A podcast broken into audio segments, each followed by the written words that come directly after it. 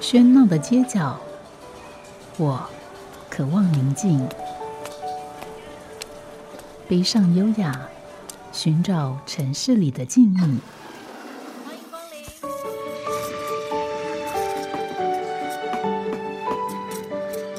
临。一杯拿铁问候，我们在书里相遇。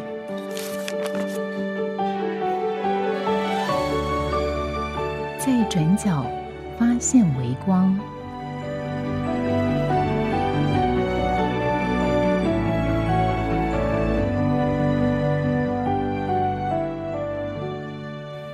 欢迎收听今天的《在转角发现微光》，我是吴嘉恒。我们今天在节目里面邀访到是台北永乐座的石方瑜。那么，我们先欢迎方瑜。呃，各位听众朋友，大家好。对，呃，永乐座这个书店，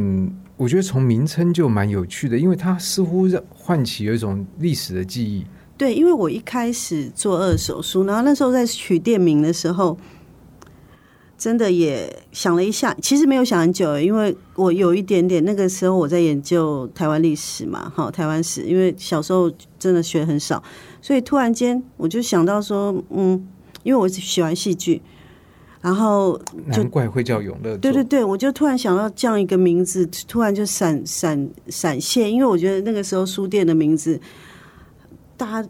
我尤其我那个时候啦，就是说很多人喜欢取呃开个玩笑布拉格啦或者是什么之类的，就是有点异国情调。对对，喜欢取或者那个时候我们楼上叫做咖啡菲楼，就是也是呃法国的哲学馆。我我不是说这个名字不好，而是说我们其实对于。文化都有一种期待向外，就是说我们希望生活在他方。可是那时候我就心里想说，哎，我们那个时候有点想要唤起美好的以前的记忆，因为我那时候对那个时代很好奇，就取了一个叫永乐座，因为我觉得就就在台湾嘛。然后而且因为我做二手书。书跟就有一种旧时代的感觉，就就哎，觉得这个名字不错啊，就叫永乐座。嗯，对，的确，我觉得方云刚刚提到，就是说，呃，这有些书店它会有表达出一种想要生活在他方的一种概念，一种概念。那这种异国情调，当然对于呃这个台湾来讲，老实讲也很合适，因为我们其实很多的书在。现在台湾的图书市场上还是如此，还是以一个翻译书为主。对，所以很多来源的确就来源来自他方。对，而且我觉得那个是我们在发展的初，应该说台湾，我觉得九零年代，我自己我自己，我刚刚有跟你谈到我的年纪也不不算很轻。我觉得那八零年代、九零年代特别强，可是我出来开店的时候是二零一一年，那那个时候我总觉得说台湾也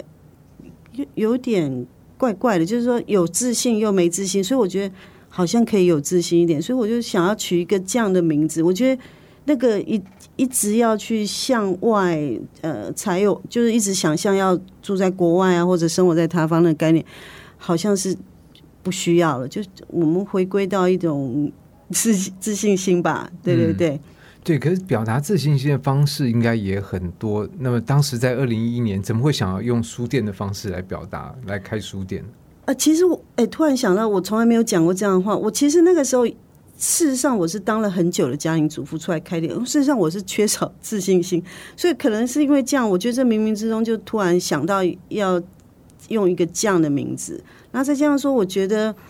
嗯，那个时候大家就像你讲，其实。对这个名称也不是很理解，我觉得有时候取一个名字就，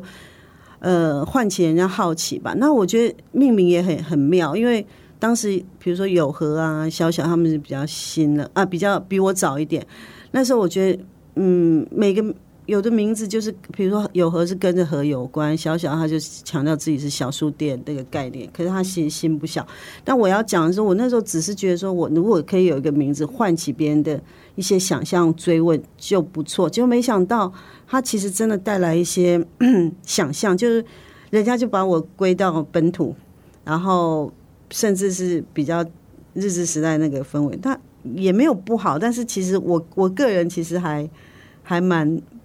其实没有那么那么强的那个那个本土的那种概念。嗯，的确，我觉得这个这个命名的这件事情很有趣。一方面，其实刚刚这个方宇讲，就是说这个命名好像有点偶然，它不见得是对呃是经过怎么样，就它就跳到你脑子里面，就跳出来。而且后来我也不知道就发生三一八了，你知道吗？就是说其实就很刚刚好契合。你说那个时候我我其实有点搞不清楚为什么，因为我的命名，以至于那时候很多我的书店在很有一段时间被人家认为很社运。原因也是因为他那个时候，呃，我们盖我们那个时候地方咖啡 filo，呃，就是现在的木泽，他其实比较是党外的边缘的团体，好、就是说它也不是属于民进党，但他跟比较亲绿一点就有一点。点比较呃比较鲜明的社会意识，对社会意识大家在认定他的时候，好像会把它归类到某种这我个政治的光谱是，。也许是那个时候有点感觉还是什么，可是我真的是随意想到的名字，然后我也没有去算笔画，什么都没有，反正就是就是想到这个名字，然后突然间也跟这个社会结合了，然后我自己都觉得莫名其妙，然后人家问我背景，我说我以前是家庭主妇，就 我觉得就是一个奇怪的组合。这种奇怪感觉，你现在还有吗？其实我后来慢慢，因为我比较，我必须要讲说，毕竟我是跟我在那个时候二零一年出来的时候，其实跟社会还蛮脱节的。可是我突然跟社会紧密结合，包括我说三一八的时候，我认识了一些我的学，就是店员学学，呃，那些来书店常的学来生啊，对对，其实是他们那一群人。然后我我自己都觉得有点莫莫名，就是被整个去跟这个社会大连接哎。如果我开在东区，或者是我取了一个也许不一样，也许叫做什么快乐书店啦，什么什么之类的，我不会遇到这些事，我可能不会有这么多的变化。然后我我觉得可能就是对，这嗯的确是，这也是我刚刚的好奇。但我想也是听众朋友如果收听我们这个节目，大概从不同的书店，也会慢慢感觉到这个书店的店名，它跟书店之间有一种很奇怪的连接。不过这个部分我倒是比较好奇的是说，呃你开书店，你提到你之前是家庭主妇，那但是开书店这个是一个很大的转变，对那很多东西你需要调试。对，可是我觉得，呃，重点其实不在命名哈，就是说为什么会开书店，当然不是因为命名而来，是因为我想开书店。那我想开书店这个原因很简单，因为我以前很很喜欢逛二手书店，那当然也是因为我当时在家里很长一段时间，然后就开部落格啊什么什么，然后就认识一些喜欢阅读的人，那那种阅读。我我不知道该怎么形容，我我觉得也就是一个奇奇异的世界，那个世界的就是很多书痴，然后整天会去逛二手书店，然后提着大包小包的，不是不是别的东西，就是提着书拎回家，然后就遇到这样的人，就是，然后我就觉得，嗯，二手书，就是我自己也沉浸在那个世界，但我必须要讲说，我没有他们那么严重，我自己觉得啦，我到但现在还是买书很很勤奋，可是没有没有，所以我那时候以为说。这些人存在的，而且站在社会上，我只要做这些人生意就好了。没想到，其实进入那个书店以后才发现啊，书店真的很难做。那个时候真的是因为纯粹很爱逛二手书店，就是这边的古岭街啊，或者所有的二手书店我都去逛，所以我那时候就理所当然觉得说啊，书店。我在想，如果不是遇到命名的关系跟活动结合跟什么，想象中的二手书店就是，比比如大家想的茉莉旧香居，也许是那样，就没想到我慢慢的转型到现在的书店也比较新旧书都混合，都混合。可是毕竟呢，开一个书店所涉及到的很多的，不要先不要讲资金，就技术的层面，其实这个跟你之前生活差异很大。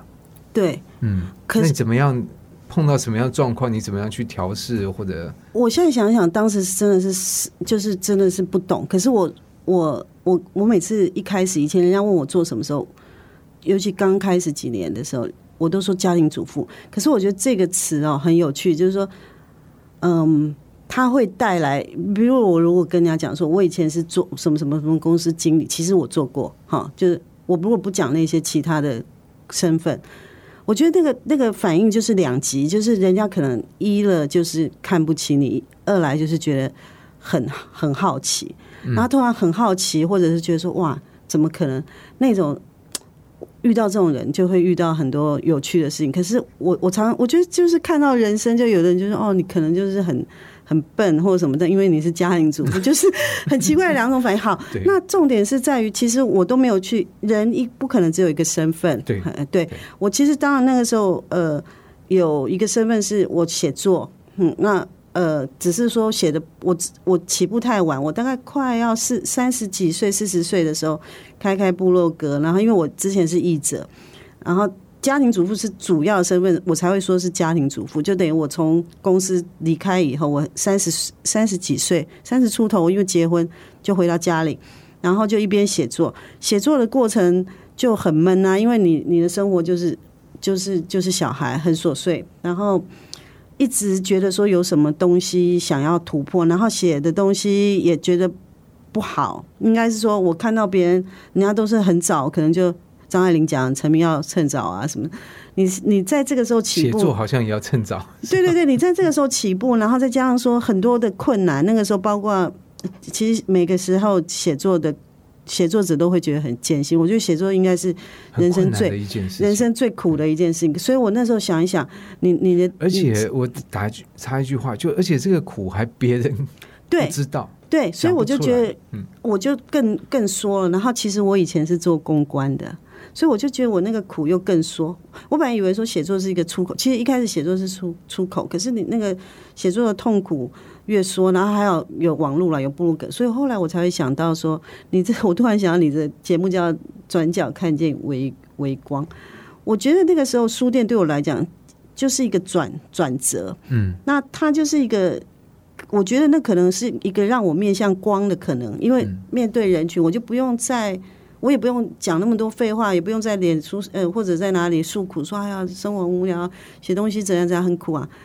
看到人，你就会有很多的不同想法，看到你就有一些出口了，你你必须要跟人，确实是这样。我觉得我我我常常觉得开书店，我也没有一开始也不是什么伟大的宏大的什么志向，我要什么什么提升阅读风气，这都是后来的事。我觉得这都是其实一开始起起机只是因为自己，因为我觉得说我想要出来工作，我想要转变一下生活形式，所以我觉得每个人回回过来了，就是说每个人你想要去做一件事情，一定有一个有一个很强的动机，那就是你想要你想，然后你想要找一个什么东西是你觉得你可以看到看到一个可能性的那个机会，你如果看到这个东西，那个那个那个成成就，或者是说那个起源点，它就出现了，然后那个你就可以往那个力力量上方向去。对，往那个方向上去施力。我觉得其实只是这样，嗯，但这样的一个动机或者反正有很多说法，我们也可以说它是一个初心好了。对，其实就是初心。有人讲就是嗯初心，就是对起心动念的那个原因。对，但是在这个背后起心动念，它其实往往还需要很多的因缘的酝酿。可能我想这样的一个念头在你脑子里面，一不应应该是不可能说，哎、我想要开个书店，出现之后我明天就去开，可能还经过一段时间的呃酝酿、跟想象、跟计划，然后才付诸实行吗？没有，没有我这人就很怪，所以我说每个人的那个，像有一次人家问我一个什么，哎、你那个你那个装潢啊怎么弄？我说我就遇到一个人，然后就问他，然后就请他来装潢。他说是这样，我说他说你开了这家店。你应该装潢经验很有，我说没有，这次才有，我之后之前都随便乱弄。哇，你是第一个是很很令人吃惊，二你很诚实，就说没有，我这前两次对我后来才发现说，其实就像你讲，也许很多人觉得说我要经过很长的一段时间酝酿，可是我的个性是这样，想那个时候到就做，一一来是想到就做，可是还是有那个那个一个很很大原因。我一开始的书店是在呃泰顺街，那时候楼下。那因为我其实只是因为我是那边的顾客，我常常去那边吃饭。结果前前一年呢，他就突然租宣布说要开一家书店，嗯、布拉格什么什么，然后那个。也是我认识，就现在营社的快手，然后觉得怎么会是他去？那那时候也没有说觉得不好，只是因为我那时候还没准备好，所以等到突然间他们他们说他们要歇业，那我也不明就里，我只是觉得那个时机就是我的了。我觉得，因为我刚好写完，其实我那时候刚好写完一个东西，然后没事做，然后心情也很不好，就是觉得那个低档的期很久了，所以我觉得，要做些什么？对对对，因为我我觉得我的写作有一个瓶颈。嗯，就是不知道什么原因，所以我就觉得要要要做什么，就突然看到书店，我就觉得说，哦，那就是那应该就是我了。那没有想到，当人家离开，其实有原因。所以我一开始是其实书店遇到很大困难，包括那个书店漏水了，所以我是一年人家一年搬家，我也是一样，甚至九个月就搬家，因为就是那个地方的状况对很大啊，然后又碰到什么师大商圈风暴，就是我整天是，你说一，我有曾经遇到过，就是一天都没有生意的，而且连续好像两天，所以我我我知道不行了，对，可是，在那样状况，你不会觉得说，嗯，好像这个，因为这个想法来很突然，所以就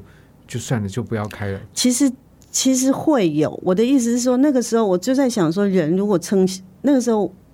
因为我跟我先生应该讲说，我那时候我出来开店的时候。你问我说资金什么那个，我也没有想得很清楚。我那时候只是因为觉得他门槛很低，因为那时候，呃，书架已经做好了，房租两千两万嘛。那时候就是那个书架，就原来的书店留下来的书对架，对对，虽然没有留书，然后我想说我就去很，只要把书架放满的话，对对对对对开出来。对我就是这样想，然后书我自己有，然后我去哪些地方再再再收一些，然后怎样怎样，大概准备一个月我就开起来了。然后那个当然开起来出出，现在回想是有点惨不忍睹，就是什么真的就是什么都不知道。可是我那时候就以为很容易，因为我告诉我先生说这个很容易，而且你就让我试试，因为门槛很低，就没想到因为。就是结果遇到很多困难，我就是像别人这样傻傻的，然后遇到很多困难以后，我就觉得我如果退回去，我又要回去，是不是我又要回到原来的身份？我这个念头转了一下，我心里想说，我是觉得我生活有困顿嘛，出来如果我再回去，我会更挫折，所以我就不要回去。对对对，嗯。嗯。即使碰到一些困难，你就是我觉得有的再把它人有时候要稍微撑过去，撑过去，不管成不成功，都有一种改变啦。嗯，嗯，我觉得这也是就讲到另外一个部分，就是就是面对压力这件事情，就是有些压力其实它还是会引起好的结果，虽然我们在压力之中不会感觉到非常的舒服，可是你自己会告诉你自己要撑下去还是不撑？对可是有时候心里面会两个声音，就是我表面上说我要撑我要撑，但心里面有一个底层声音说你其实并不想撑下我觉得去。我觉得这有点像股票，就是那个设那个停损。我觉得我那个时候停损就还没到，因为一开始真的门槛很低，而且真的是我知道说我我，比如说我当了家庭主妇十几年，那如果说做了半呃九个月，我记得九个月嘛，我就回去了。我觉得那个那个那个感觉很是是跟那个九个月等于是我白费，就是我会觉得那个那个变成一个很糟糕的，就是说啊，原来我又失败。那我我其实我讲说就是自信心的问题，所以我就觉得哎，那就撑下去，因为钱我还有，我只是没有整个都丢出来，所以我后来慢慢知道怎么什么叫经营事业。哦，就像你讲，其实要准备或资金什么，我其实一开始是没有这个概念的，对。就先上了云霄飞车，然后对，再先上。去，再准备。对对对，我 听起来这个结果到目前来讲应该还蛮好的。嗯好，在今天的在转角发现微光，我们邀访到的是永乐做的石方鱼，那么谈他开店的甘苦。那我们先休息一会，待会来会更让这个话题呢接近到书店本身一点。好家庭联播网，中部地区古典音乐台 FM 九七点七，北部地区 Bravo FM 九一点三。欢迎继续回到在转角发现微光，我是吴嘉恒。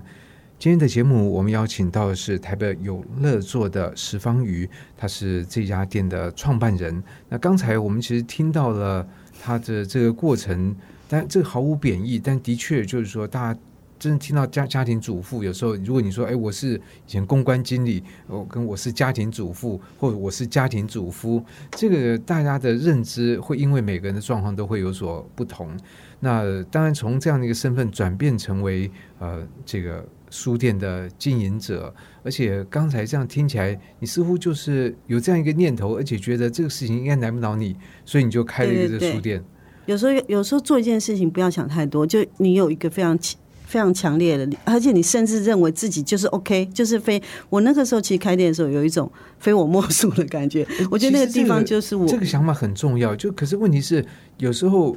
它会是两面，一个是说你不能具备一大堆知识，但你毫无信心，这个这个大家要做好的可能性也不大。对对可是另外一方面，觉得哎，我一定可以做好，可是你对这方面所知不多，那这个两个衡量，你觉得哪个比较重要？其实我我我觉得那个所知不多哦，应该说我对开店这件事情所知不多。可是那个时候，我觉得我对书书的经营，或者说我想尝试这些事情，大概有五成的五六成的准备，因为我觉得我在逛二手书店这件事情，大概逛了也七八年、六七，就是蛮长一段时间，就纯粹就是爱逛而已。然后我觉得，哎，试试所以看久了，也觉得好像有一些方法，但后来知道那个方法其实重新要打掉重练，就重新你包括收书怎么收，我其实没试过，所以其实还是有一些难度。但我觉得那个其实那个一开始的那个跨出去那个时候不那么怕，可能是因为我我觉得我也不是投资一个什么百万千万的产业，所以就像你说，它门槛因为比较低，所以心我那时候觉得比较小。可是说在书店这个门槛是在于知识，可是那正是我着迷的地方，就是我觉得进入书的这个行业其实是无穷尽的。哦，所以等于说，你提到的是你，你并不是像大家从刚才我们听到，哎，好像没有什么优势这样子。对你你有一个我自知识的优势，己还有一个背景，我自己是图管系毕业的，所以其实讲了，哎，你越讲越多，就知道说你你我我留太多手了。对也不是留太多手，而是 而是大家一刚开始会觉得说，哦，你怎么连你都可以来开书店？但结果其实你对书的知识，哎，很多人是没有的。然后你是图馆图书馆系毕业，对于这个知识的整理、图书的分类，这是你受受过专业训练的。对，可是我觉得那个就是有时候，我觉得人有时候蹲低一点，然后你才会知道说，先让人家稍微看不起也没关系。你我觉得有时候我希望有一种力量，就是说啊，因为很多人看不看不看对好，不看好，我会努力。其实我常常靠这个东西，然后只是久了，你还是你还是要去中从中学习。然后书店一开始，我觉得我有一个很强烈的概念，就是当时出二零一一年的时候，其实博客来、呃成品那各方面，我为什么要开二手书店，也是这样一个原因。我觉得新书确实困难。所以我那时候想从二手书入手，那我只是不知道二手书的难度有多高哈，但后来当然知道不容易。还有，我很希望说书店，因为我觉得是实体，因为我那个时候已经大，我自己本身也常在博客来买书，在那个时候，所以我就在想，实体书店让它创造什么意义？其实就是空间的概念。所以其实现在的所有的书店都知道这件事情，可是，在早期，你说二手有一些倒掉的二手书店，比如说，嗯，呃。在在孤岭街或什么什么，我们以前老老派的印象就是一个小小的店面，然后一个老老人坐在里面，然后一堆杂就是志放了很多的书对，嗯放了很多书，没有什么活动，没有什么。可是我那时候就心里想说啊，我我要办一些新书活动，我要所以等于办一些活说你在开，店的时候，你的概念已经，其实是很 modern 的，对，其实是很已经成型了。所以那时候的概念是什么呢？就是我觉得书店就不只是一个书店，包括从我命名开始，因为永乐座是戏院，我跟人家讲说永乐座是戏院，而且它是一个文化的场所，场所。我说其实书店是一个文化的场所，然后而不书店是一个专门呃陈列书对。卖书的地方所以方。现在这些书店我都觉得很棒啊，就是很延伸出很多很多人只是把书店这个东西，从某个角度来讲，你说他们不够懂书，可是有可能他比如说他是小农，他想要做一个小农业跟什么什么结合，他想要做一个呃旅行跟书结合，他其实都有一个，只是把书当做一种好像好像名片啊，或者是一个精神象征，但是他我他们对书的理解可能就只有一小一小块，或者想要进以这个作为一个好像嗯副也不是说副业，就是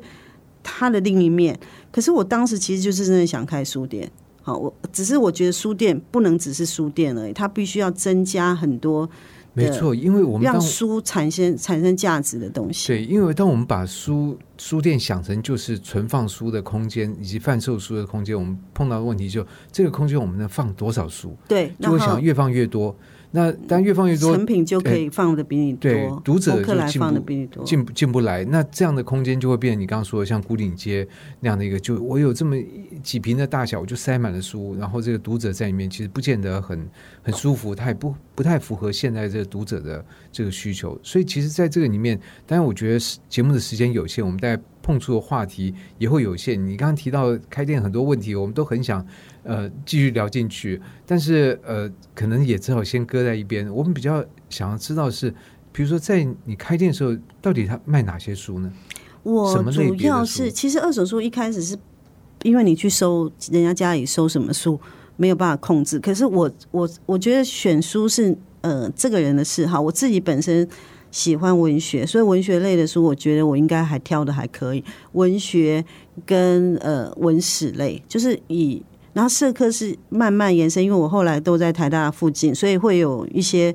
呃人告诉我说社科类要收哪些。但是你说呃强项就是文学，特别是呃，你说华文，我那时候对华文文学其实蛮熟，但华文文学其实没有很好卖了。华文，然后日本文学，一部分的翻译文学，我大概文学几乎是占了我百分之五十，然后社会开始的时候对对对，从开始就是这样。那那那个东西本身就是我的兴趣，包括我因为一开始就写作，我的写作方向是历史跟跟小说这为主，散文这样子。对，嗯，所以这样的一个走向刚开始，你也提到，就有一阵可能呃，搞不好几天都没有人进来。那你后来也做一些调整，这调整不是在书种的调整吗？还是在什么方面的调整？不是在书种做调整，其实一开始是，比如说我知道说哦，可能空间有有问题哦，那个地方有问题，因为楼上是咖啡厅，我们在地下室，把人家以为说在楼上消费就可以了，所以我后来就决定自己就开出去。人家以为我们是同一家，所以有没有买书无所谓。我后来发现是这个问误解，那个误解很大。那当时我不知道，因为我自己觉知道是书店，然后再来就是说。你要做的调整是，当你生意不好的时候，是不是有什么促销？可是我现在又回归来，又觉得这个不是重要，而是怎么样去开拓那个呃，本来不是那么常接触书的人的客源。那个部分可能包括现在可能熟龄啊，或什么，这个是我不断在思考的。可这是很难，就是开拓新客户，永远都是最难的部分。对，但是我只能讲说，那你就是 try，也许不成功，可是这是开店的一个乐趣跟痛苦啦。就是说，你永远要 try 说啊，我现在办活动，也许我今天只有我在台大那边几乎都是台台呃台大学生老师为主，所以活动很顺利。那只是说我在那边的房租比较高，我现在当然国宅这边，我就要想说，那个已经学生已经消失，所以我才说我是不是要开发成人的或者熟龄的或者怎样的这个东西，就是慢慢因为因应你的。场域，所以你说有人开在你说台中金钱豹旁边，我不知道他可能就要去想说他的客源要怎么开拓。我觉得不同的地方你有，那像侦探书，他以前跟也跟我合作过，他就 focus 在他的，他就是那个那个推理，因为我对这块不熟，他就 focus，可是他也要经营他的，比如说他可能在饮食啊各方面，就是他维持一个小店，可是他有一个精神，然后也有他喜欢的那个类型的书。嗯对，所以就刚像嗯是像刚刚方宇所说，这是乐趣所在，因为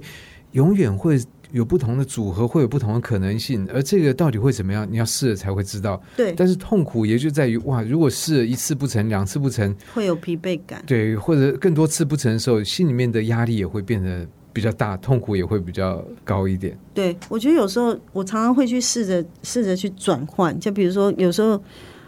有时候呃想要去我，比如说我一边写作，我现在是其实书店是除了靠书之外，我自己把那个写作，我我其实一开始开店是因为我觉得我写作不是那么成功，有点疲惫。然后回来开，所以去开书店，因为我觉得我可以给人家舞台，我给那些就像我这样哦，不是没有没有写的没有，不管好不好，就是就是嗯呃，写了写完之后，他可以有比如说发表发表的空间，所以我一开始就想到是这样子、要做这件事情。后来我觉得我我后来才发现说，哎、其实我的生活扩充以后，那才是写作的，那才是写作本。所以我后来又现在又回来写作，嗯，对，所以我就觉得我这样现在写作的工作。等于是支撑我书店，就是别那是我个人啦，就是别人可能是靠餐饮，可是我是靠 写作，然后一部分我们店里也是有一点饮料，就是做一些调整。你要让人家怎么创造一个舒服的空间，然后以及以及我个人怎么样去调平衡我自己的人生。不过我觉得听方宇这样讲，他自己本身是一个写作者，然后他创造一个空间，是自己也会愿意坐在里面读书写作，呃，有点休息的这个地方。我想这也就保证了，就是说其他的，不管你是不是写作者，其他人进到这书店，应该也会感觉到舒服跟自在一个地方。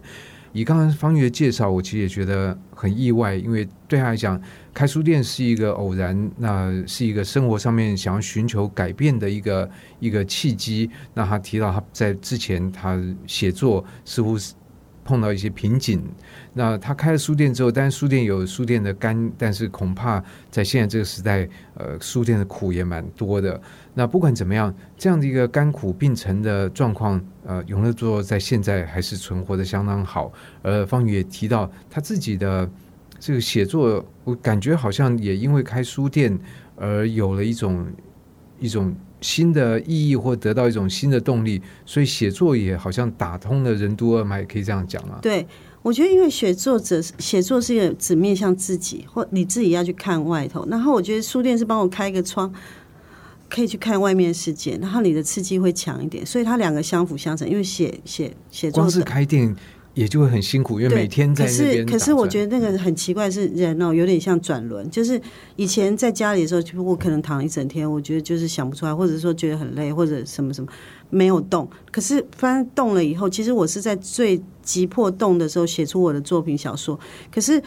呃，我要讲说，其实每一个人每不管开什么。开什么样的书店，或者那个导那个书店老板是什么样的背景？其实有一个有一个他为他自己本身为主的，比如他的兴趣，那个东西是支撑的。那只是刚好写作这件事情，我觉得是刚好最贴近书，因为我们写作你会知道写作者的甘苦，你会知道写作是什么样的状态，你对书的情感会比较深。我觉得那个是有点相辅相成，刚刚好，然后也刺激了我的写作的能量。嗯，嗯，的确，我觉得其实书的行业其实非常的广，但是我自己也注意到，在这书的行业里面有一些工作的环节，因为它其实距离创作者比较远了，其实有时候做久反而会有种轻慢之心，你知道，会失去对书或者对作者或对人的。尊重，那我觉得那个是做这行业蛮可惜的事情。但是因为呃，方瑜他自己身兼一个写作者的身份，所以对这个部分也也会有着其他人呃不一样的一种情感跟关怀。对对对，我觉得有时候你做一个书店老板的时候，或者你做一个什么行业，你对你那个产业的人不熟的时候，其实你会有像你讲轻慢之心，或者你根本呃，你对他们的了解不够。可是我觉得这变成一个。我不需要是一个很能够做生意的，我不需要是一个八面玲珑。可是因为我本身就是一个写作者，跟他们的感觉会比较靠近。我觉得其实是这样子帮助我，否则我说你刚刚讲说某一些我之前呃不懂的书，或者是说没有开店的经验，或者是在资金上我都没有想过太清楚的状况下，我不可能进入这个行业。可是我要讲的是，其他的书店。呃，他如果是别的背景，比如说我我遇我前阵知道说哦，有人是因为护士背景，他想要开一个书店，就书店就变成他的一个精神，他想要用这个去沟通。我觉得书店比较书，如果可以或者书店把它当做一个媒介，这也是一个思考的方向。那然后媒介的方式或种类其实非常的多对，那接触的客人可能也就不一样，或者你从书店得到快乐，不只是收入那个。部分可能是这个行业会之所以迷人的地方。嗯，那在节目最后，我想问方宇一个问题，因为你刚刚一直提到自己是一个写作者的身份，那你的小说也得到了亚洲周刊的十大好书，这是一个什么样的？可以跟大家分享一下吗？其实，呃。我当时是因为遇到三一八的事件，然后去回顾整个台湾的变迁，就是我们为什么会走到今天这样。然后我中间有困惑，也有一些想要让年轻世代说知道说我们以前是怎么走过来，大概是抱着这样一个观点，然后去从一个从。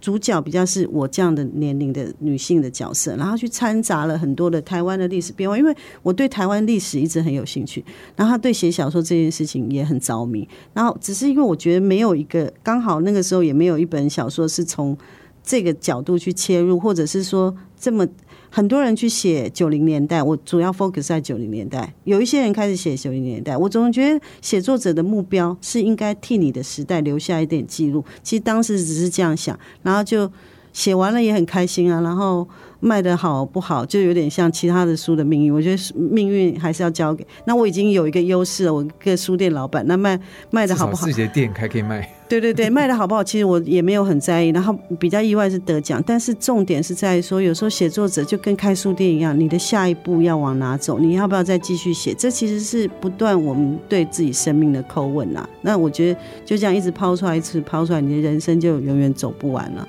嗯嗯，所以似乎最后结论可以落在，我觉得还是一个有一个。梦很很是一个很好的事情，然后有这个行动的动力，然后往前推进，把这个梦想能够进一步的实现，那会是一个更棒的事情。是。